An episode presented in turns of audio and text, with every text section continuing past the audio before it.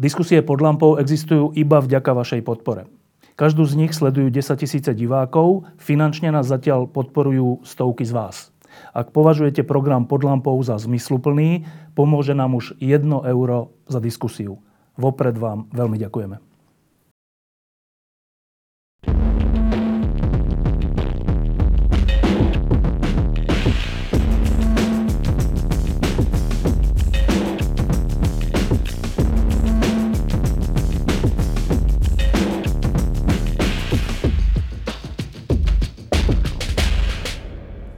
Vítam na tomto pódiu človeka, ktorý je jeden z dvoch ľudí na Slovensku v jeho celej histórii, ktorý získal titul slovenského majstra, majstra sveta a Stanley Cup. Takže vítam medzi nami Miša Hanzuša.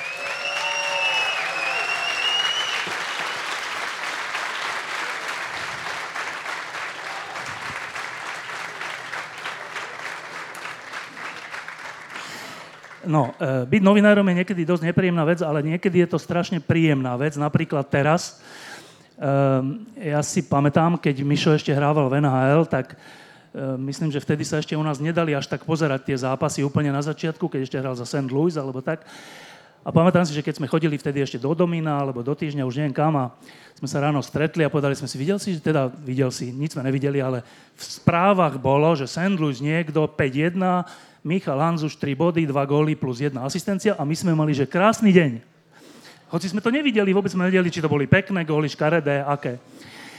A, a teda príjemnosť toho novinárskeho povolania je v tom, že potom sa s týmto človekom, u ktorom vám stačilo, u ktorého vám stačilo, že vidíte tú štatistiku a mali ste pekný deň, tak potom my novinári zrazu sa s nimi rozprávame, sa skamošíme, týkame si a teraz tu dokonca sedíme vedľa seba Takže vlastne ja by som už teraz nemusel nič, ja už som spokojný, ja už nemám žiadnu otázku. Ďakujem Michalovi Hanzušovi, dojdenia.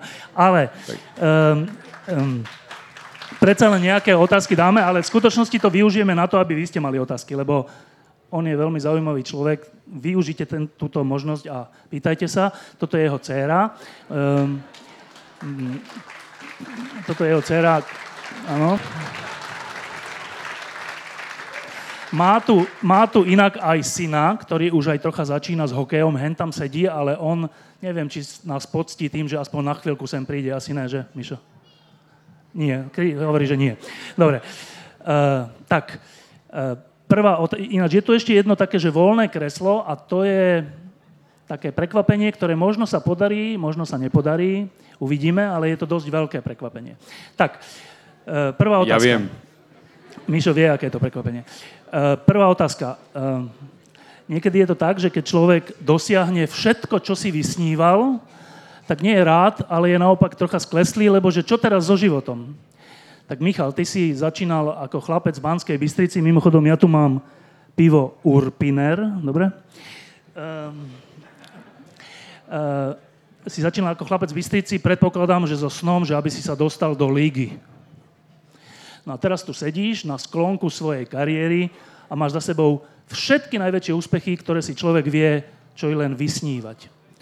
Tak si teraz rád, alebo máš pocit, že neviem, čo so sebou? A, tak a, v prvom rade dobrý deň, a, peknú pohodu. A, a nemyslím si, že samozrejme, keď som vyrastal, tak ešte a, bola Československo a môj cieľ poprvé to, že ma strašne bavil hokej a Žil som hokejom 24 hodín denne, 7 dní do týždňa a e, cieľ bol sa dostať do A mústva Banskej Bystrici, hrať prvú Slovenskú národnú hokejovú ligu. To bol taký veľký sen a potom samozrejme tie také úplne najzdialejšie sny hrať za československú reprezentáciu. Takže uh, samozrejme podarilo sa mi asi viacej, ako som aj sníval, ale nemyslím si, že sa... A, takže už sú tu všetci. Uh, takže nemyslím si, že neviem, čo so sebou. Ja si myslím, že stále by sa na, dalo nájsť. Chceš niečo povedať? No. Uh, samozrejme, že uh, vždy by sa dalo niečo nájsť, čo by, čo by sa ešte dalo dokázať, alebo čo som mohol dokázať uh, v priebehu kariéry. Uh, minimálne jed, jednu vec si viem predstaviť a to je uh, Olympiáda Vancouver a minimálne nejaká medaila.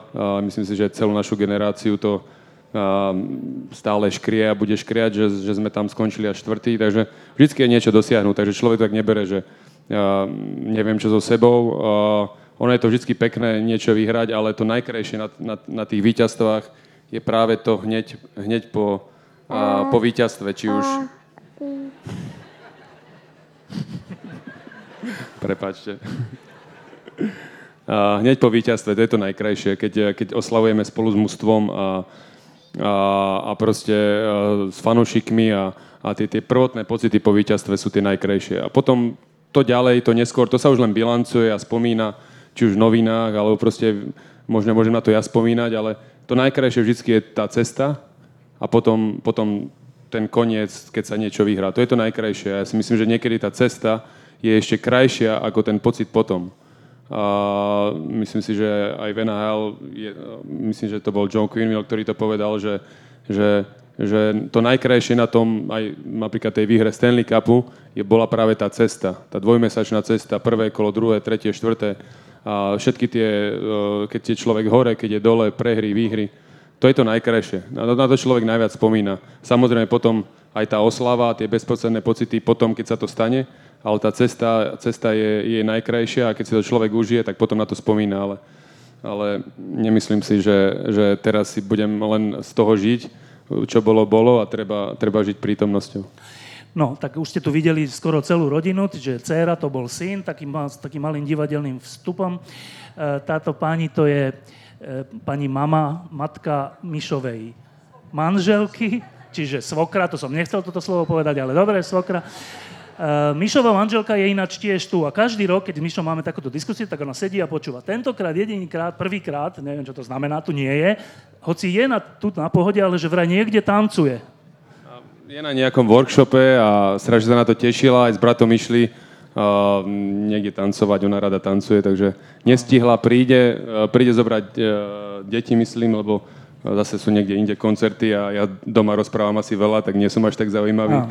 Takže, takže príde a, a potom zase asi odíde. No, e, tento rok, tí, čo to troška sledujete, tak viete, že Mišo mal takú nemilú príhodu e, počas ligy. E, on, úplne meký človek, ako dobrého srdca, zranil jedného košického hokejistu. Viacerí písali, že zákerným spôsobom.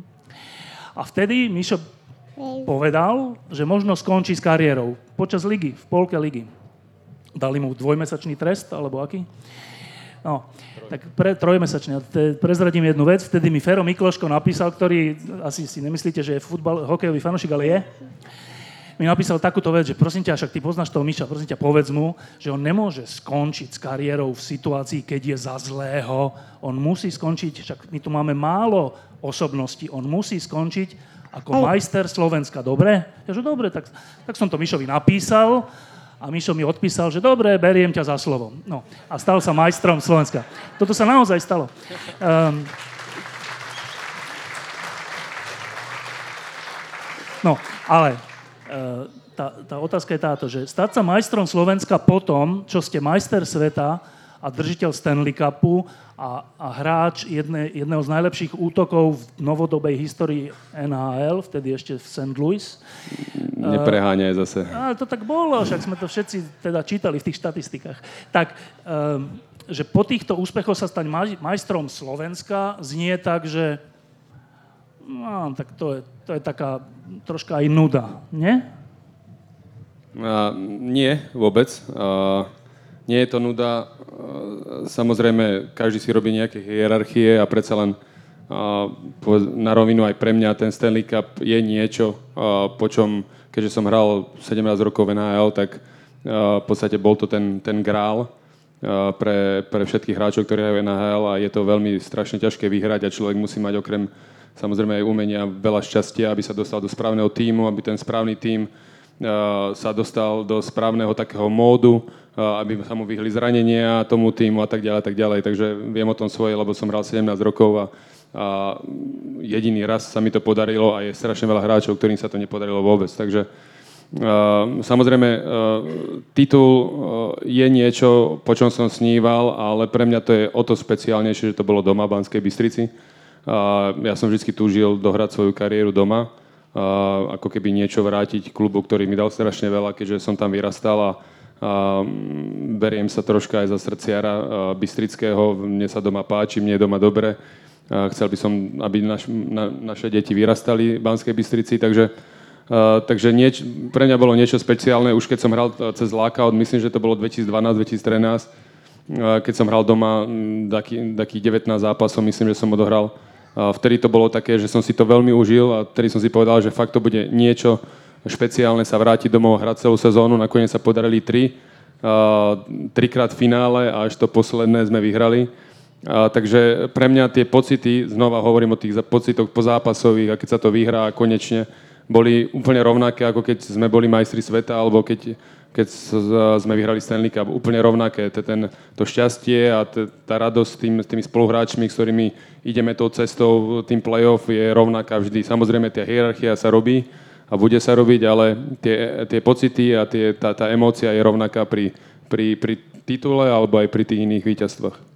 No, e, Michal, od začiatku, e, keď sa, keď, čo sa poznáme, um, on od začiatku hovorí takú zvláštnu, zaujímavú vec, že po tých dlhých rokoch, čo žil e, v celej Severnej Amerike, v koľkatých tímoch, ani neviem, vo veľa tímoch, e, vo Filadelfii, St. Louis, kde si ešte bol? Phoenix, uh, uh, Los Angeles. Uh, St. Louis, uh, Chicago, uh, Los Angeles a San Jose, čiže šest. Zo šiest, v, takýchto, v takýchto mestečkách ktoré má každý 5 miliónov, tak on mi vždy hovoril, že vieš čo, ale že ja som najradšej v Banskej Bystrici. Že čo, že v Banskej Bystrici? Že kde na námestí? Alebo kde? Nie, že v Banskej Bystrici konkrétne v lese. Toto mi hovoril. Ja som si stále hovoril, že no, to je také, že dobre, to sa tak pekne hovorí, ale však samozrejme, keď skončí kariéru, bude tam v, tom, v tej Filadelfii alebo kde. Ale on znova teraz hovorí, že on to má najradšej v Banskej Bystrici, dávam do zatvorky, že u Kotlebu, koniec zatvorky. Uh, uh, a to Banská chcem... Bystrica bola aj pred Kotlebom. Áno, no. A bude aj po Kotlebovi. Áno. No, ale teda to sa chcem...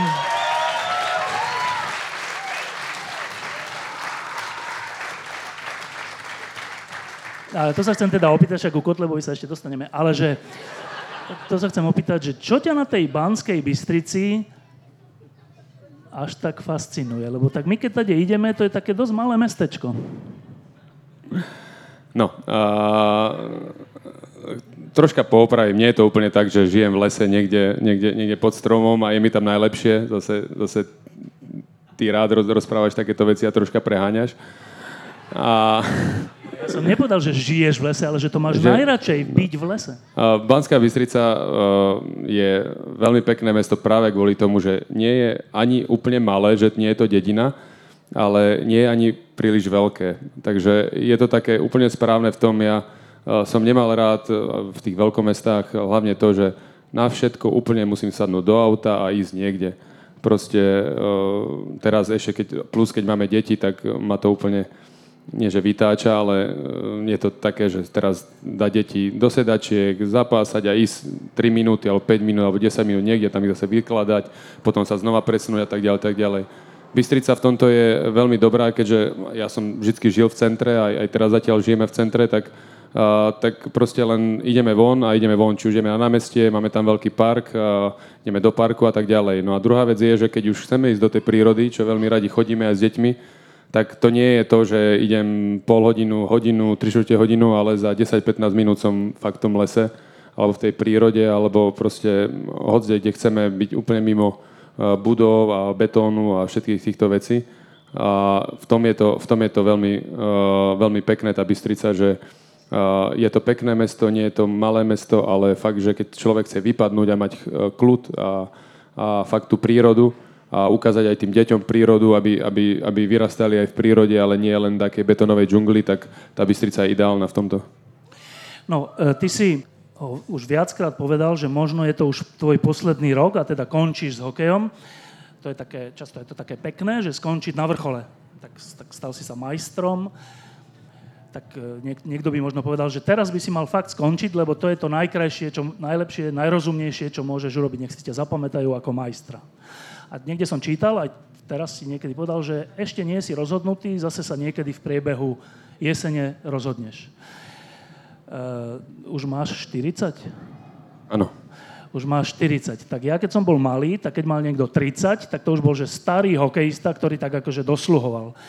Dobre, ty máš 40, tak dokedy budeš dosluhovať? No, to stále neviem. Je to, pre mňa skončenie kariéry je, myslel som si vždy, že to bude ľahšie, ako to je. Keďže ten hokej mám fakt veľmi rád a je mi úplne jedno, poviem pravdu, že či skončím na vrchole alebo nie. Preto som ani, veľa ľudí mi povedalo, mal si to hneď vyhlásiť, ako ste tam vyhrali na tom lade, že končíš a odídeš ako král. Pre mňa ten hokej nie je, nehrám ho kvôli tomu. V prvom a tom najväčšom rade ma hokej baví stále. Ešte možno niekedy aj viacej, ako ma bavilo keď som bol aj v NHL, alebo proste, lebo tam je to predsa len drina a človek niekedy sa dostane do takých fáz, že už má toho všetkého dosť, či už fyzicky, alebo aj psychicky. Teraz ma ten hokej e, zase znova začal baviť a, a je, ja chcem skončiť hokej tak, že už fakt tedy budem cítiť sebe, že fakt už je dosť. A nechcem skončiť s tým, že budem si ešte rok, dva alebo tri hovoriť, že ešte som mohol hrať rok alebo dva, alebo ešte som si mohol zahrať a, a, a užiť si to. Takže musím to cítiť a preto nerobím tie rozhodnutia hneď pod takým tým emočným, či už tlakom alebo emocionálne, ale zvážim si, ako je na tom telo, či sa mi ešte chce trénovať, lebo myslím si, že všetci hokejisti v tomto veku vám povedia, že nejde ani o, o tie zápasy, ale o to sa znova natrénovať na tú úroveň, aby som bol schopný nejakým spôsobom uhrať ešte niečo. Takže ten tréning je asi ten, ten, ten najťažší a súvisí to s tým telom, že je veľmi opotrebované. Takže nechcem končiť kvôli tomu, či som vyhral alebo prehral, preto som aj rozmýšľal, že možno skončím aj, aj, aj keď som mal ten trest, lebo začal som hrať, po piatich zápasoch mi dali trest, mal som sa vrátiť 5 zápasov pred play-off, tak pre mňa bolo dôležité od trénerov počuť, že či vôbec chcú, aby som tam hral, alebo nie. Keď povedali áno, tak potom som sa tak troška presvedčil, že ešte budem hrať, ale musím cítiť, že fakt je už koniec a vtedy, vtedy skončím a nie nejaké také iné veci. No, preto sa to pýtam, lebo e, ja si Miša pamätám od začiatku jeho kariéry, keď bol, a on bol strašne taký tvorivý stredný útočník a bolo to radosť sa na to pozerať a niektorí teraz hovoria, že Mišo už je taký pomalý však už má 40 rokov. A ja by som nebol rád, keby si ľudia zapamätali Miša Hanzuša ako toho pomalého, ale zase iní hovoria, že on je síce pomalší ako býval, ale zase má taký prehľad, že tými nahrávkami to vynahradí. Tak posledná otázka k tejto veci, že um, nevadí ti, že si pomalý? Vadí mi to celý život. A nikdy som nebol najrychlejší a samozrejme som oveľa pomalejší, ako som býval a, a to som bol stále pomalý podľa určitých odborníkov. Takže samozrejme, že mi to vadí. Samozrejme, že mi vadí, že už nedokážem veci robiť, ktoré som dokázal kedysi. Ale samozrejme, že si to viem zvážiť, že keďže mám teraz 40 a to telo je tak opotrebované, ako je po tej kariére, ktorú som mal, takže asi ani nemôžem hrať tak, ako keby som, keby som hral tak, ako keď som mal 25, tak asi nie som v Banskej Bystrici, ale ešte by som možno hral niekde inde. Takže ja som zmierený s tým, ako hrám a preto bolo pre mňa dôležité napríklad e, cez, cez ten trest počuť od, od, od, od trénerov, že e, či chcú, aby som bol v mústve, že či je to niečo, ale tým, že um, tréneri sú Vlador Sák a Ríšo Zedník, tak ja som povedal na rovinu, akože na rovinu mi povedzte, že nie, že, že by to bolo možno uh, nevedia mi nájsť miesto, lebo sme mali dosť nabité mužstvo, uh, nevedia, čo môžu odo mňa čakať, keďže som nehral sezónu, nech mi to povedia na rovinu a ja skončím a akože v poriadku. Čiže pre mňa je dôležité, aby som bol prospešný pre mužstvo, či už takým málom, že byť možno aj tej 3. 4. peťke a niečo naučiť mladých a proste zahrať určitú rolu, ktorú mi dajú.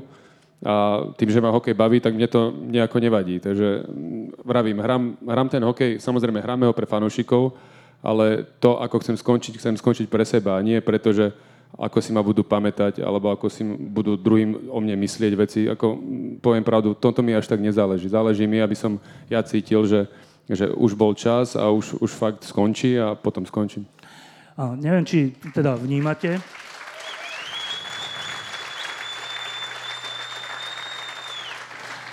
neviem, neviem, či ste to teda odvnímali, ale toto je, že Mišo Hanzuš, majster sveta, držiteľ Stanley Cupu a všeličoho, ktorý hovorí, že ja som sa tak opýtal Orsága s, so Zedníkom, že či ešte som troška prínosom a či by som mohol v štvrtom útoku A keď mi povedali, že môžeš, tak takže je fajn. to také, lebo ako povedzme si na rovinu, nehrám na tej úrovni, ako som hrával, lebo ja, z môjho pohľadu je, u nás, u, nás, u nás je to strašne také škatulkovanie, že, že on hral NHL, tak on musí byť super a vždy, keď príde sem, tak musí hrať prvú peťku, ale ja som v mojej kariére úplne niekde inde, ako keď som hral NHL. My sa o tom rozprávame, ako keď sem idú zobrať Kanadiana na- do našej ligy a povedia, že pred 5 rokmi mal, ja neviem, 20 bodov v NHL, tak pred 5 rokmi ja som vyhral Stanley Cup asi. Čiže to je úplne 5 rokov je strašný rozdiel. Čiže aj ja, keď sem prídem, tak musíme byť reálni, že, že proste viem, kde som, viem, akú mám výkonnosť, viem, že nemám výkonnosť možno na to meno, ktorý to ľudia vnímajú, tak treba sa zreálniť a povedať si, že či je to, či je to prínos alebo nie. A keď mi povedia, že je to prínos či už do kabíny, že vedia mi nájsť rolu, ktorú, ktorú keď mi jasne povedia, že toto je tvoja rola, tak ja ju budem hrať a ja budem spokojný a, budem, bude, a mu tu pomôžem. Áno, však ja som tým chcel iba zdôrazniť tvoju skromnosť. No, uh, teraz troška k budúcnosti.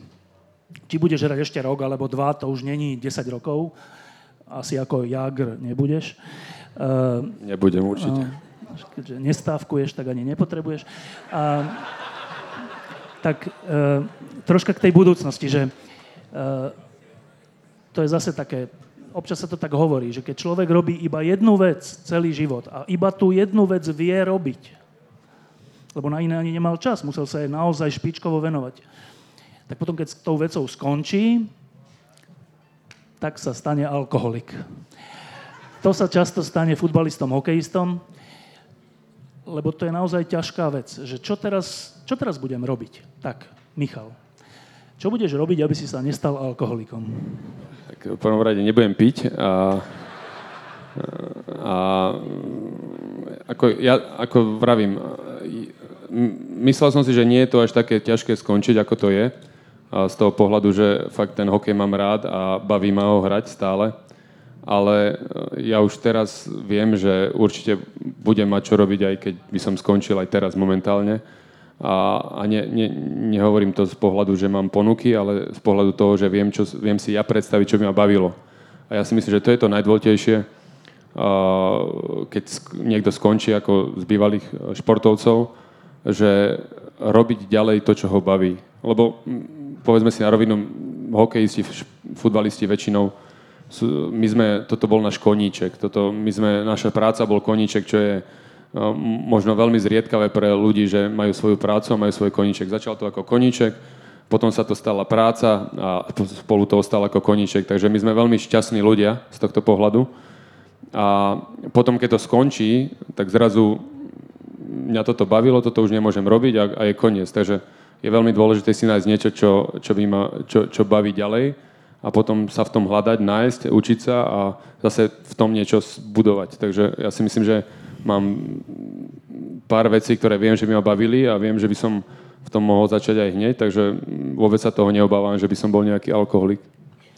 No, tak e, viacerí tvoji kamoši z tvojej generácie to vyriešili tak, že síce už nehrajú hokej, ale zostali pri hokeji až po tie najvyššie miesta. Vedú ligu, vedú e, reprezentáciu, vedú všeličo. E, je toto aj tvoja cesta? Nemôžem to povedať 100%, ale ja si myslím, že keď sa pozerám dookola, tak fakt by sme mali robiť veci, ktoré, ktoré, ktorým aspoň troška rozumieme. A povedzme si na rovinu, hral som skoro 30 dačo rokov hokej a keby som teraz išiel robiť nejaký, nejakého manažéra, niečo iného, tak asi by som toho tom veľa nevedel, nemal by som žiadnu prax, takže poprvé nikto by ma asi ani nechcel. Takže uh, si myslím, že by som mal ostať pri hokeji. To je, ja si myslím, že o tomto vieme. Tom, viem, neviem všetko samozrejme, ale uh, bol som v zahraničí, viem, mám predstavu, ako by mal hokej fungovať. Takže, takže viem si predstaviť, že by som ostal pri hokeju. Toto by bolo asi také niečo, čo by ma aj bavilo. Takže uh, ja si myslím, že áno. Lebo preto sa pýtam, že teraz...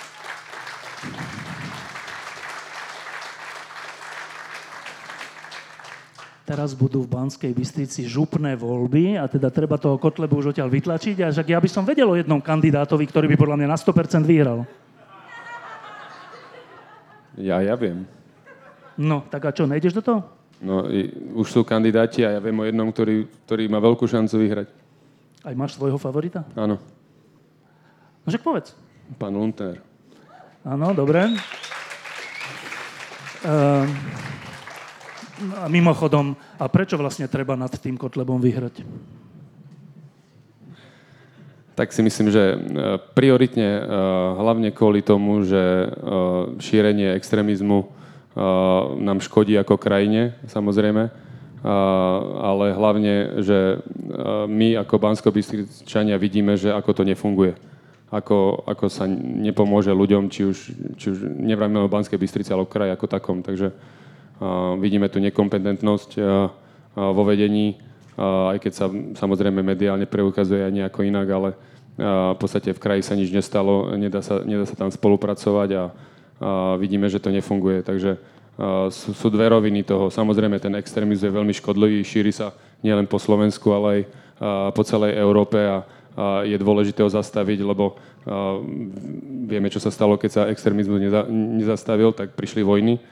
A druhá vec je, že, že nepomáha sa tým ľuďom, ale práve naopak nič sa nerobí pre ľudí a tým pádom aj tie možnosti, ktoré kraj má, aj keď mm, on, on, on, je to také nešťastné samozrejme, ale aj, aj tá župa má veľa možností a, a má veľký rozpočet na to, aby sa pomohlo ľuďom v kraji a, a bohužiaľ sa to nevyužíva a, a v tom je bansko kraj veľmi brzdený v tomto smere. Ty si človek, ktorý sa často vyjadruje aj k, k takým tým verejným veciam, ktoré trápia nielen futbalových a hokejových fanúšikov. Eh, viackrát som ťa zaregistroval na akciách, ktoré boli zamerané proti korupcii. Jeden bol taký festival v Košiciach, kde si bol a v Bratislave si bol na námestie. Tak, tak eh, to je taká posledná otázka z takých tých verejných, že eh, tí, ktorí tú korupciu robia, hovoria, že však ale korupcia je všade a všade je rovnaká, my nie sme žiadna výnimka, nepreháňajte to. Tak Michal, Preháňaš to alebo nepreháňaš? No ja si myslím, že nie. Ja si myslím, že každá korupcia je zlá. Každá korupcia by sa mala poukazovať. A ono, ono to je práve to nebezpečné, že, že keď sa to takto zovšeobecňuje, tak ľudia to tak berú, že ale tak je to všade, nás sa to až tak veľmi netýka. Veď ono to je v podstate jedno. A, a v podstate ako keby sa tým tá korupcia legitimizuje. A, takže ja si myslím, že je to veľmi, veľmi nebezpečné lebo tým pádom sa tá korupcia stále, stále šíri a zvyšuje. Lebo keď, keď tí ľudia, ktorí, ktorí to robia a vidia, že v podstate nič sa nedieje, tak na budúce skúsia ešte viac a ešte viac a ešte viac a ešte nejako lepšie a inteligentnejšie. No a potom to tak vyzerá. Takže ja si myslím, že keď, keď sú ľudia, ktorí na to poukazujú a snažia sa a robia verejné, či už pochody alebo proste, proste akcie na to, tak ja si myslím, že Eh, je taká, aspoň ja tak cítim, že je to taká moja, moja povinnosť tam ísť a podporiť ich, lebo pre mňa je to najmenej, že tam ísť, postaviť sa, pozrieť, vypočuť a odísť domov. To je úplne najmenej. Tí ľudia to organizujú mesiace a, a v podstate je to ich, eh, dá sa povedať, jediná vec, ktorú robia popri tej svoje zamestnaní a je toho strašne veľa určite, takže a nerobia to len pre seba, robia to pre nás všetkých. Takže uh, môj, môj to málo, čo ja môžem spraviť, je ísť tam a a byť tam a fakt byť tam hodinu aj z domov. Takže uh, berem to takú ako povinnosť voči aj sebe, aj voči svojim deťom, lebo vravím, chceme vyrastať v Banskej Bystrici, chceme vyrastať na Slovensku a určite ma trápi, že, že, že nie je to tu úplne tak v poriadku, ako by sme chceli byť a samozrejme chceme, aby, sme, aby sa to tu zlepšovalo. Takže a ak chceme, aby sme to tu zlepšovalo, tak preto niečo asi aj musíme spraviť. Tak. Uh...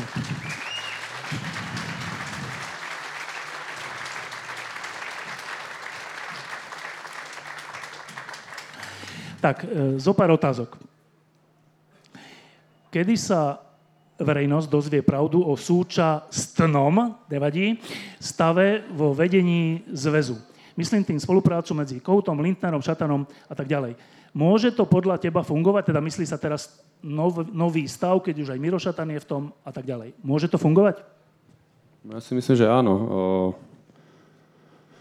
A samozrejme, veľa ľudí vždy za tým hľadá nejaký háčik.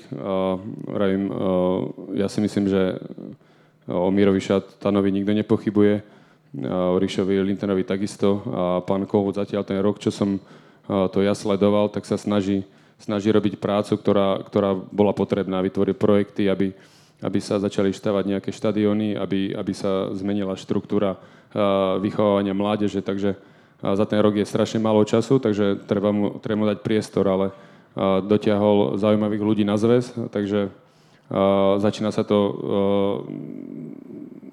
zaujímavo vyzerať, začína to zaujímavo vyzerať, ale tomu treba čas. Ja si myslím, že ak sa tu niečo zmení aj tento budúci rok, ak sa nastavia nejaké procesy v, budov- v systéme výchovy mládeže, tak stále to bude trvať 10 rokov, kým vychovávame, minimálne 10 rokov, kým vychovávame novú generáciu. Takže ono sa to nedá robiť za, za, za jeden rok, za dva. Podstate je koľko 15 rokov, od kedy sme boli majstri a teraz sme tu. Čiže dosť, dosť to klesalo a teraz sme sa dostali, niekto hovorí na dno, niekto hovorí, že ešte sa dá aj nižšie Takže 15 rokov sa to nejakým takým spôsobom nič nerobilo a dostali sme sa, dostali sme sa sem. Takže nemyslím si, že za 1-2 roky sa zrazu dostaneme naspäť. Samozrejme, bude to trvať. Ono, všetci hovoria, že ľahšie sa niečo kazí a oveľa dlhšie sa buduje. Takže bohužiaľ budeme musieť byť trpezliví a budeme musieť čakať. A, a toto je začiatok, že, že Miro, Miro do toho vstúpil, je výborná vec. A, takisto Ríšo sa snaží. A, takže čím viacej takýchto ľudí bude do toho vstupovať, tak tým ten tým bude silnejší a, a tým pádom aj, aj tie procesy budú lepšie. E, ten spor je troška o tom, že ty si teraz povedal, že možno 15 rokov sa nerobilo to, čo sa malo a preto sme sa dostali trocha bližšie ku dnu, než k tomu vrcholu. E, ten spor je v tom, že niektorí výborní hráči, viď Žigo Palfi, to až takto nevidia. A iní výborní hráči, viď Robo Švehla, Eh, dokonca boli na tej druhej strane, v tej, keď, ste, keď ste kandidovali proti sebe, teda jedna skupina proti druhej skupine. A iní výborní hráči, ako Jožo Golonka, tak tých nebudem spomínať. Dobre, že to nebudem. Tak, uh, v čom to je, že aj medzi vami hráčmi sa nájdú takto ostro vyhranené protiklady? Hoci ste boli z jedného mužstva, kamoši. Ale tak uh, ono, to, ono to funguje aj v tom mužstve ako tak. Ako nie každý bude mať rovnaký názor to funguje pracovných kolektívov. Všetci ste, keď, keď ty máš e, radu, ja neviem, máte nejaké rady e, týždňové, tak všetci súhlasíte so všetkým? Áno, a keď ne, tak potom je prepustený. No. A tu nikto nie je prepustený, ale proste každý má svoj názor. Žigo má iný názor, iní majú iný názor, tak je, ja si myslím, že je veľmi dôležité, aby tie názory, názory môžu byť rozdielne, ale mali by sme sa spojiť a, a začať, začať sa rozprávať a možno, možno ten druhý názor je zaujímavý a poďme ho zakomponovať do celej kostry tej, tej celej tej štruktúry. Ako uh, aj Žigo veľa videl, veľa počul, tak samozrejme aj o, o, on, on vie, o čom rozpráva. Takže uh, ja si myslím, že je veľmi dôležité začať rozprávať a myslím si, že Miro, Miro to vystihol, myslím na tej prvej tlačovke, čo som čítal, že uh, stretne sa aj so Žigom, uh, rozprával sa so Zdenom Cigerom a a budú, budú, budú hľadať, hľadať spoločné témy, ale hlavne, aby sme začali spolupracovať. Ja si myslím, že to je najdôležitejšie. No, jedna z dôležitých e, úloh Mira Šatana bude nájsť e, trénera reprezentácie, lebo to je kompetencia generálneho manažera. A tu bola otázka, neviem, ešte je. E, tréner repre, tréner repre, nad ktorými, a teraz je tu taká slovenská poznámka, že dúfam, Slovákmi s malým S, no nevadí, uvažujete. Tak v prvom rade e, ja nie som v tom procese vôbec. E, e, Miro je generálny, generálny manažer a on v podstate vyberá Čiže on určite komunikuje aj teda, aké má finančné možnosti s prezidentom zväzu. Takže ja veľmi neviem, poviem pravdu. Ja som bol na dovolenke, a s Mírom som rozprával len raz odtedy, ako, ako prijal tú funkciu, takže neviem, neviem povedať. Viem, že som čítal novinách, že sa uvažuje aj, uvažuje aj na, od, na neslovákmi, s čím ja môžem, môžem aj súhlasiť. Nie je to len o Slovákoch. Ja si myslím, že treba vymysl- vybrať najlepšieho možného trenera na ten, na, na ten tým, aký budeme mať. A myslím si, že uh, Miro je ten jeden z najkompetentnejších ľudí, ktorý, ktorý, ktorý vie, ako to vybrať.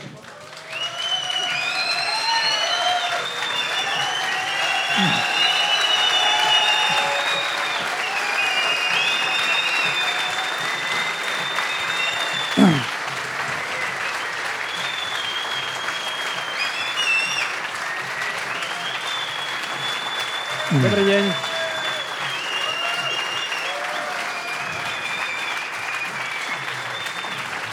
Tak, uh, takéto, takéto divadlo sme tu teraz pripravili. Um, aj to bolo tak pekne, taký pekný scenár to malo, že on hovoril ja som nevedel, že je vzadu, prišiel. Čak, ja som to nevedel, to nikto nevedel. Um, no, keď som na začiatku povedal, že Mišo je jeden z dvoch ľudí, ktorí získali Stanley Cup titul v našej lige a majstra sveta, jeden z dvoch v histórii Slovenska, tak ten druhý je Miro Šatan. Tak vítam tu Mira Šatan. Dobrý deň.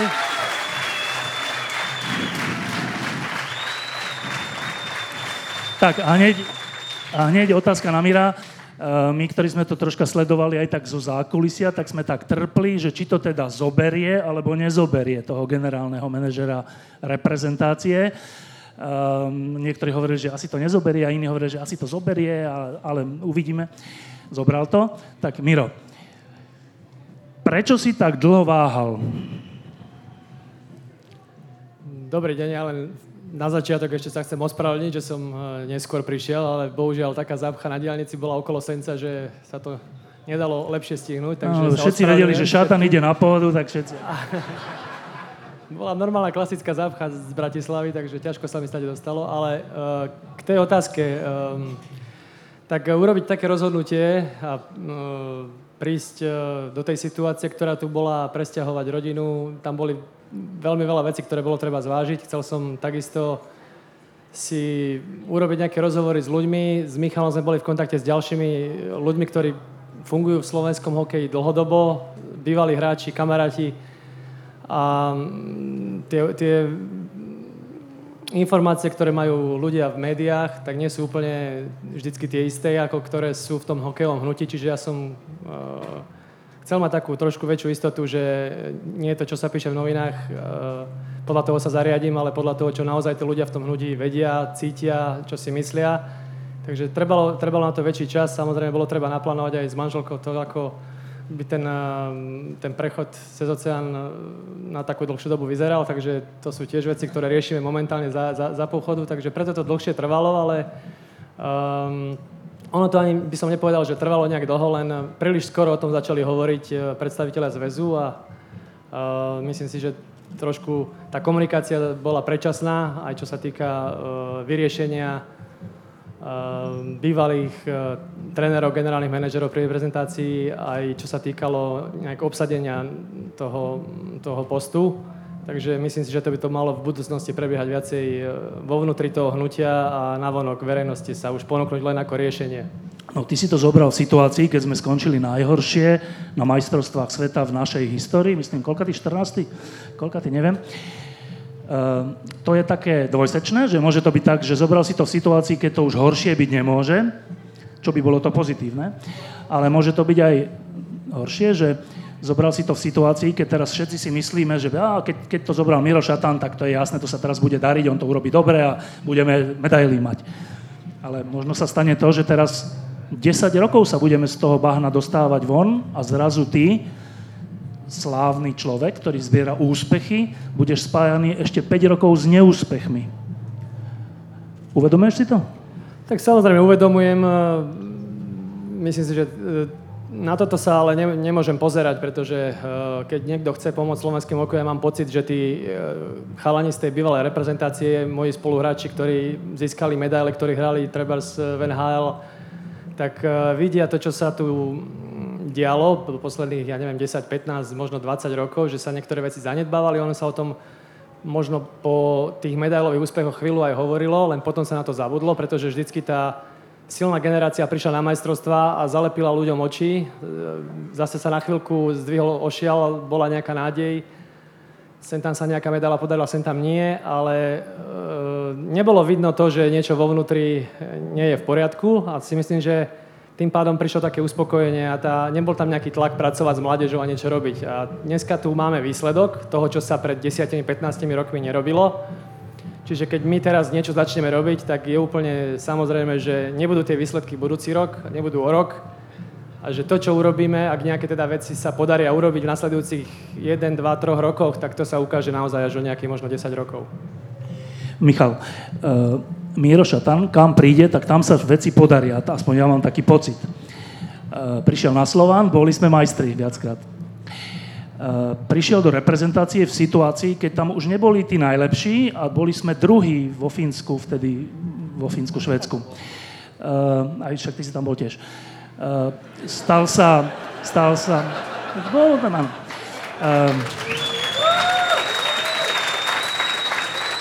to si asi pamätáte, že on tou rybičkou mu nahral proti Čechom a potom on dal ten gol. To si zaslúži ešte teraz potlesky, myslím.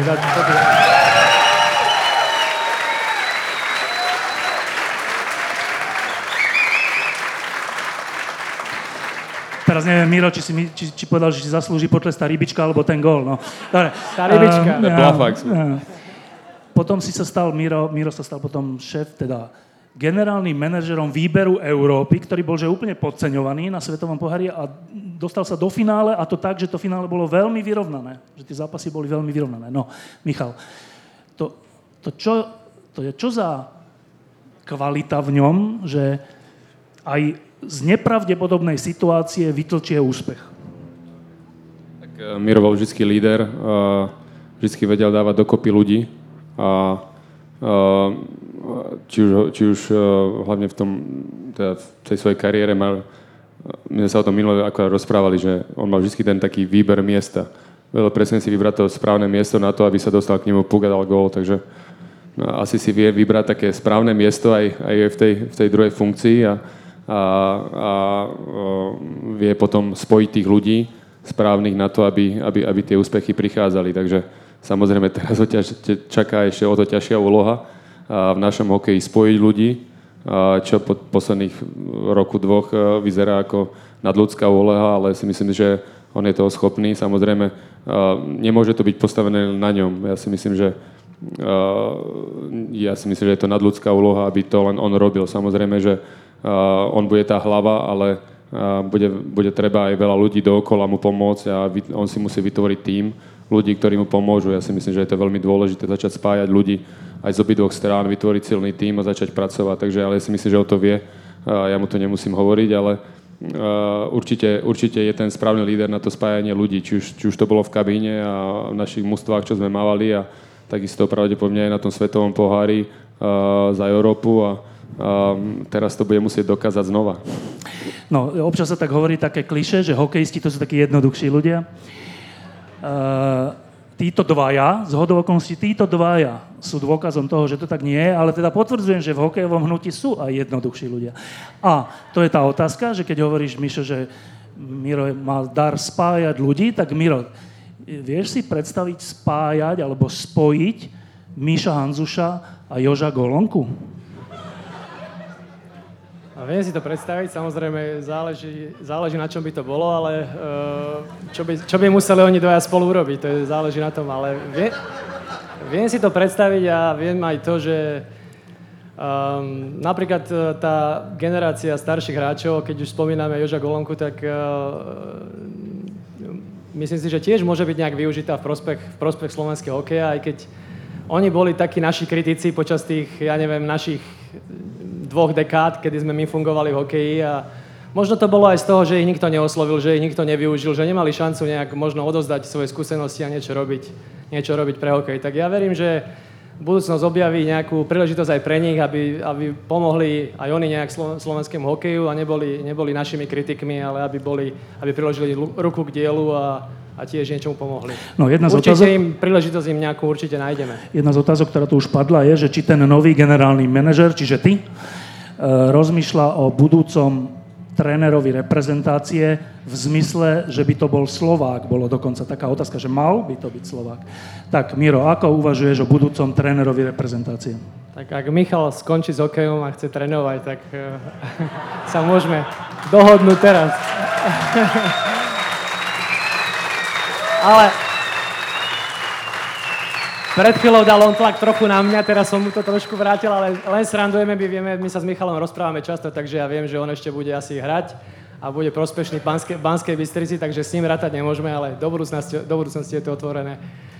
Keď sa bavíme o slovenských hráčoch, ja viem, že e, čítam niekedy názory tých našich e, niektorých bývalých hráčov alebo ľudí, ktorí v hnutí fungujú a uh, my sa radi tak uh, búchame tak do srdiečka a chceme, chceme niečo slovenské, ale ja to prirovnám ako keby ja sa teraz rozhodnem, že chcem, ja neviem, postaviť slovenské auto alebo slovenský mobil so slovenskými ľuďmi, tak je veľmi ťažko, aby som postavil niečo veľmi kvalitné. Hej, keď nemáme, nemáme takých ľudí alebo takých odborníkov. Možno, že máme, ale sú niekde v zahraničí v tých firmách, ktorých, ktorých pracujú. Čiže museli by sme hľadať, ja neviem, nejakých ľudí, ktorí pracovali pre Audi, alebo pre Ferrari, alebo pre hocikoho iného a, a začať stavať nejak na zelenej lúke.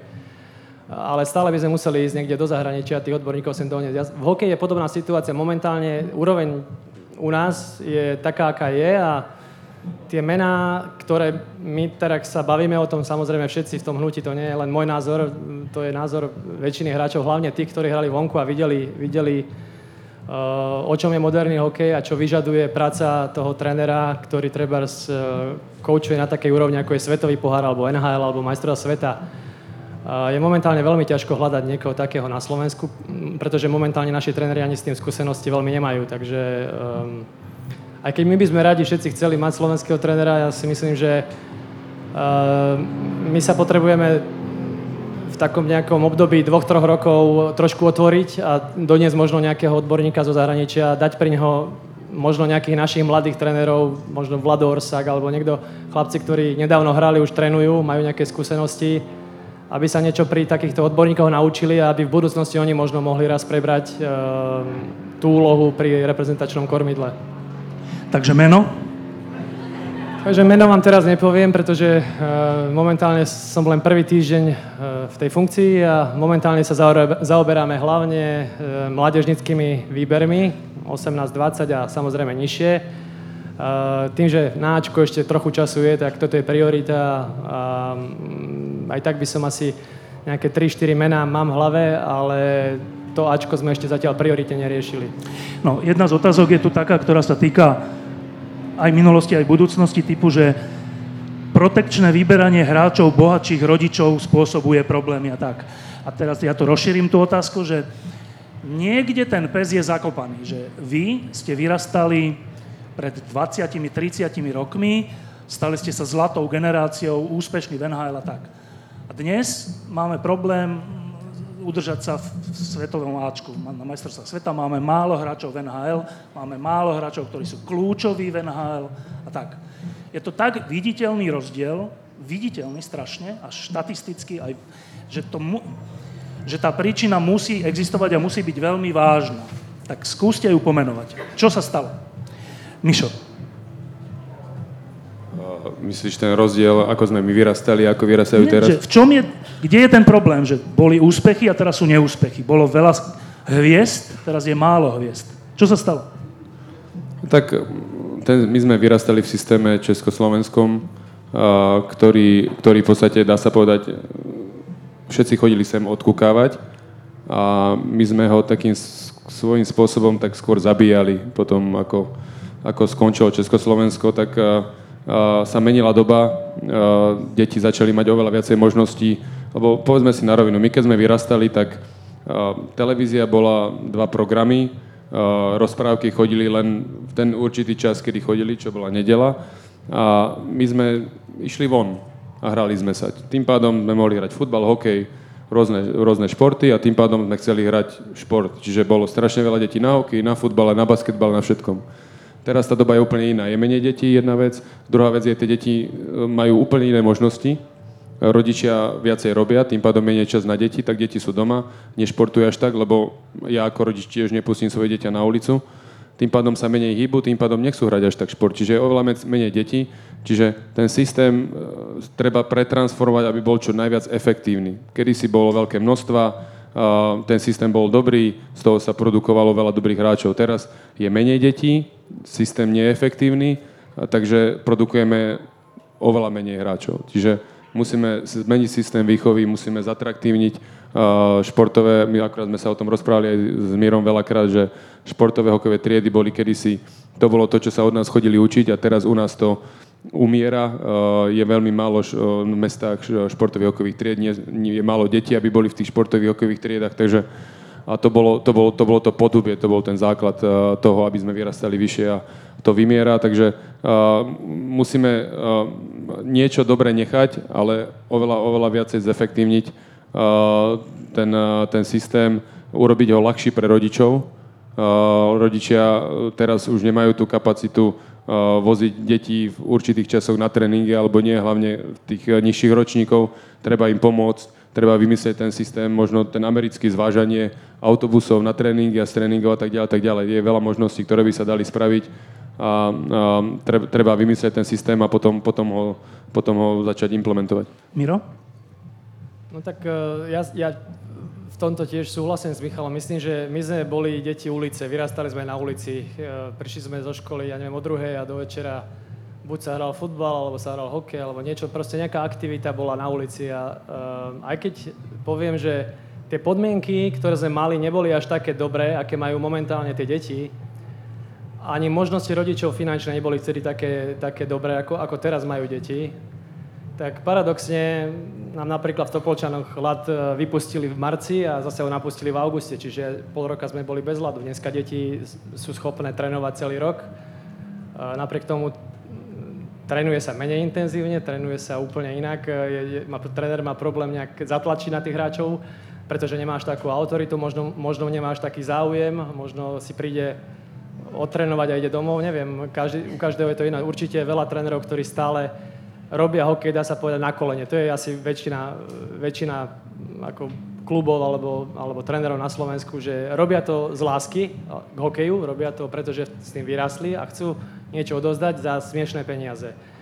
Ale hovorím, tá situácia momentálne je ťažká, aj keď uh, rodičia sa u nás, ja to chápem, stiažujú, je problém uh, mať príspevok, ja neviem, 30-50 uh, eur mesačne.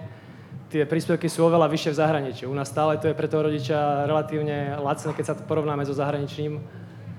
Len je pravda aj to, že 30 rokov trošku tá, ten systém prípravy a ten systém výchovy našich trénerov sa veľmi nikam neposunul. A toto si myslím, že by mala byť úloha tej končiacej generácie, aby, aby v budúcich jeden, dvoch rokoch prišla s nejakou, s nejakou myšlienkou alebo s nejakým inovátorstvom, aby tie veci, ktoré máme dobre, sme si nechali vo svojom systéme, tých, ja neviem, 70-80%, treba sa, nejak sa aj vrátiť k tomu systému uh, rozvoja tých detí, uh, v nejakých iných oblastiach, nielen, nielen sa zamerať len na hokej, ale do nejakých 14-15 rokov, aby robili aj iné športy, lebo my sme boli nutení tým, že ten ľad nebol, tak sme ho museli robiť futbal, alebo museli sme behať, alebo robiť atletiku, alebo, alebo iné športy. A paradoxne, keď sa človek vrátil na ľad, tak bol rozvinutý nejak inak a zrazu to pomohlo aj k tomu, že bol lepší hokejista. Dneska, keď v zahraničí, aj hlavne teda v niektorých štátoch, ktoré si to môžu dovoliť, tá príprava je celoročná, deti sú na lade celý rok, nemusia ísť na letnú prípravu, tak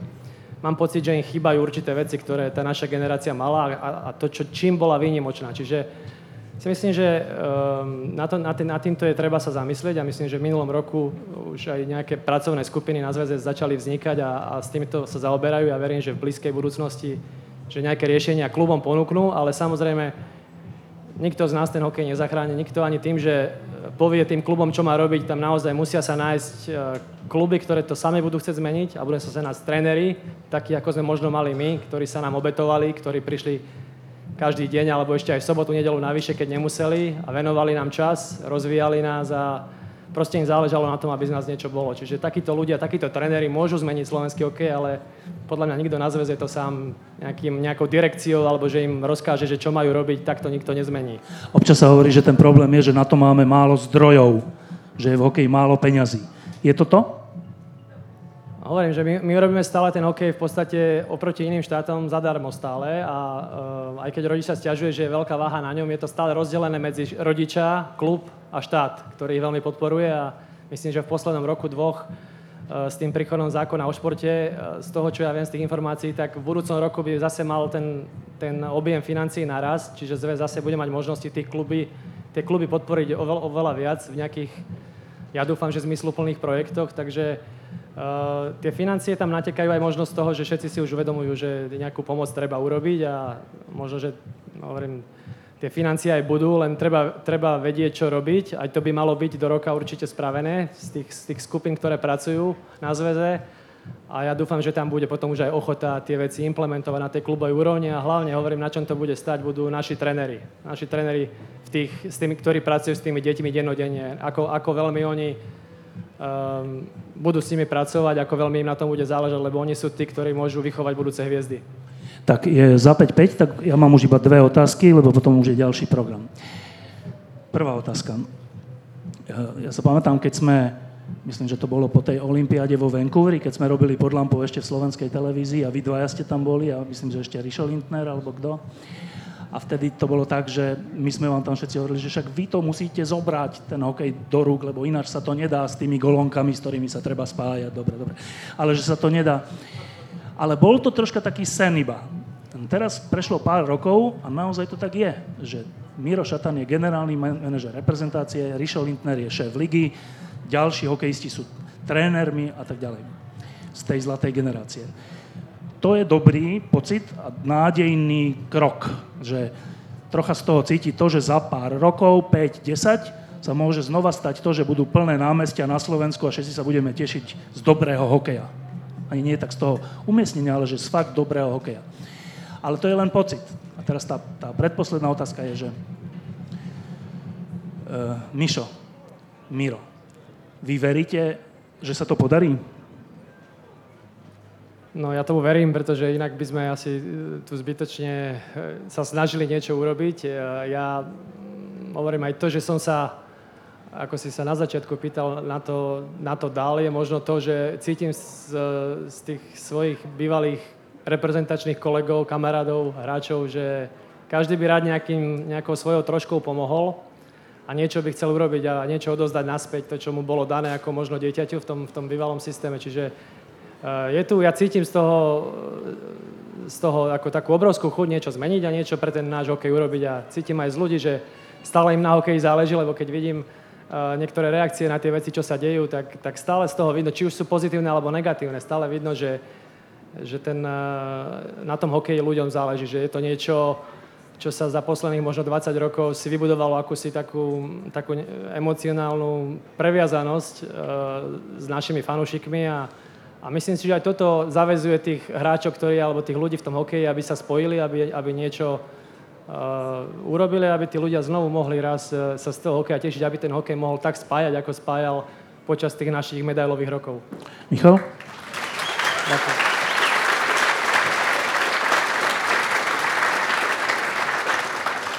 Tak samozrejme, že ja verím, inak by sme tu neboli a inak by sme sa nesnažili aspoň niečo spraviť. Určite Miro by nepresťahoval celú rodinu na Slovensko, keby tomu neveril. Uh, takže ako ja, ja tomu veľmi verím, hlavne z toho dôvodu, že Slovensko je hokejový národ. Uh, my máme ten také, ja si myslím, že ako možno je to také kliše, ale my máme takéto hokejové DNA v krvi. Máme také somatotypy uh, v sebe, že, že keď začneme správ- niektoré veci poupravíme a začneme to robiť správne, tak časom a trpezlivosťou znova začne vyrastať, generácia hráčov, ktorí, ktorí budú spájať ľudí. Lebo ja si myslím, že pre nás ako pre hráčov jeden z tých najväčších zážitkov, čo, čo sme mali pri tých úspechoch, ktoré sme mali s reprezentáciou, bolo, boli tie námestia a to, a to tí ľudia, akí boli šťastní, ako, ako, ako zrazu nebolo nič zlé, ako zrazu e, všetci chodili s vlajkami, aj keď predtým nadávali na Slovensko, zrazu všetci chodili s vlajkami a stričkami a Slovenskom a so všetkým, takže pre nás to bol jeden z tých, z tých, z tých obrovských zážitkov. A samozrejme je to aj zodpovednosť potom. A ja verím, že, že máme veľa, veľa toho DNA v krvi, len, len nerobili sme to doteraz úplne správne, ale je strašne veľa ľudí v hnutí, ktoré, ktoré čakajú na také na také, takéto pomaličky zmeny, lebo je stále veľa motivovaných ľudí, ktorí by chceli to robiť troška inak. A ja si myslím, že je možné, že možno bude aj krok späť, aby boli potom dva dopredu, ale, ale s tým sa musí rátať, keďže, keďže bude veľa vecí treba spraviť aj takých, ktoré možno budú aj riskantnejšie a ktoré, ktoré, sa, ktoré sa možno niekedy aj ľuďom nebudú páčiť, nebudú zmysluplné, ale, ale je veľa vecí, ktoré, ktoré treba zmeniť, aby, aby sme sa pohli dopredu. Um.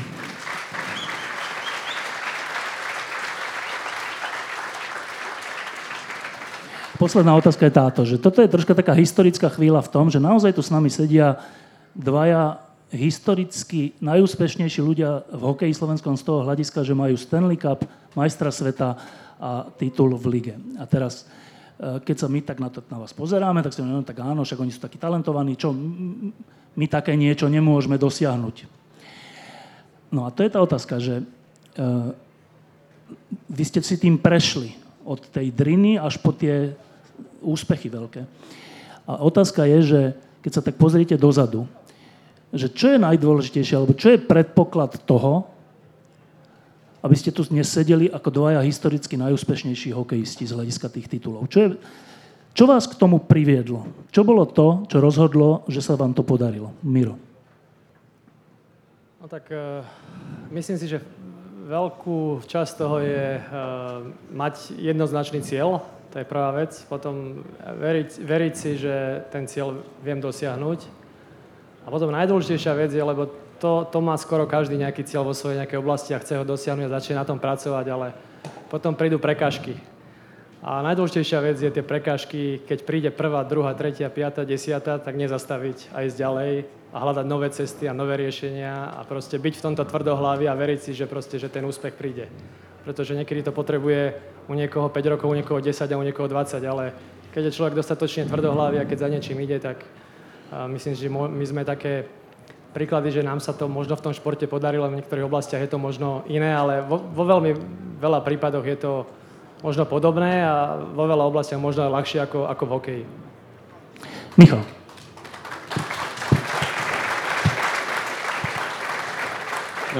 Pre mňa, ako ja si myslím, že keď nad tým rozmýšľam, tak prvé, čo je, tak, že tá láska k tomu hokeju, ten, taká tá vášeň a vlastne ja keď pozriem, pozriem na seba, tak ja som žil hokejom od malička, mne sa smejú doma, keď uh, rodina, keď sa pýtajú na nejaké príhody z detstva a, a ja si nič nepamätám, ja si len pamätám tie hokejové výsledky, ako sme hrali v 5. triede a vyhrali sme nad Popradom 3-2, ale že sme, že sme mali na nejaké oslavy, že sme boli na nejaké dovolenke alebo niečo, tak to úplne išlo mimo mňa. Ja som bol fakt akože asi, asi fanatik ale myslím si, že a to bolo, ja si myslím, že to bolo veľa z nás. Ja si myslím, že všetci títo chalani, ktorí, ktorí niečo dokázali, boli takí, alebo teda väčšina. A potom je to ľahšie potom, potom si určiť ten cieľ, lebo ten hokej tak milujete, ak chcete v ňom niečo dosiahnuť. Potom je ľahšie, keď prie prekážka, tak sa zaťať, ale ne, nemávnuť aj rukou a povedať, toto mi to nestojí a odídem a otočím sa a robím niečo iné. Takže ja si myslím, že ja, tá láska hokeju, že to musí baviť to dieťa. Ja, mám malého syna, vidím, že ho baví hokej, ale uh, momentálne ho až tak úplne v tom nechcem až tak úplne podporovať, lebo, lebo chcem vedieť, že si to fakt sám vybral, že si to nevybral len preto, lebo mňa vidí hrať a že bude mať tú takú, tú takú vášeň v tom, v tom srdci, že, že áno, ten hokej je pre mňa číslo jedna, tak mu ukazujem aj, že hráme futbal a chodí na futbal a atletiku a na takéto veci, ale ale e, musí mať tu, ak, ak chce, chce to robiť, ak chce, to, chce sa niekde dosiahnuť, samozrejme nie každý sa mu to podarí, ale tá, tá vášeň pre, ten, pre, pre to, čo robíte, a nie je to len v hokeji, je to podľa mňa pre všetko. Tí úspešní ľudia sú v tom, ktorí majú vášeň pre to, čo robia a potom presne vedia, presne ako Miro hovoril, tie také, nikomu, nikomu nevidie všetko len takto a zrazu je tam, kde je a všetko sa mu darí. Prídu tie zakopnutia, pády a vtedy sa otrepať a postaviť aj ďalej je podľa mňa to, keď to človek má takú tú vášeň v sebe, že vie takéto veci prekonať, lebo mu to stojí za to. Tak, e...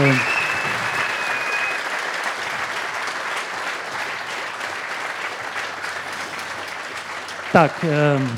je výborné, že ste tu obidvaja boli. Ďakujeme, že ste prišli. Je výborné, koľko radosti sme my mali za celé tie roky, čo ste boli hokejisti, o tých štatistík, keď sme vás ešte nemohli pozerať v telke, až potom, keď sme už videli v priamom prenose vaše zápasy.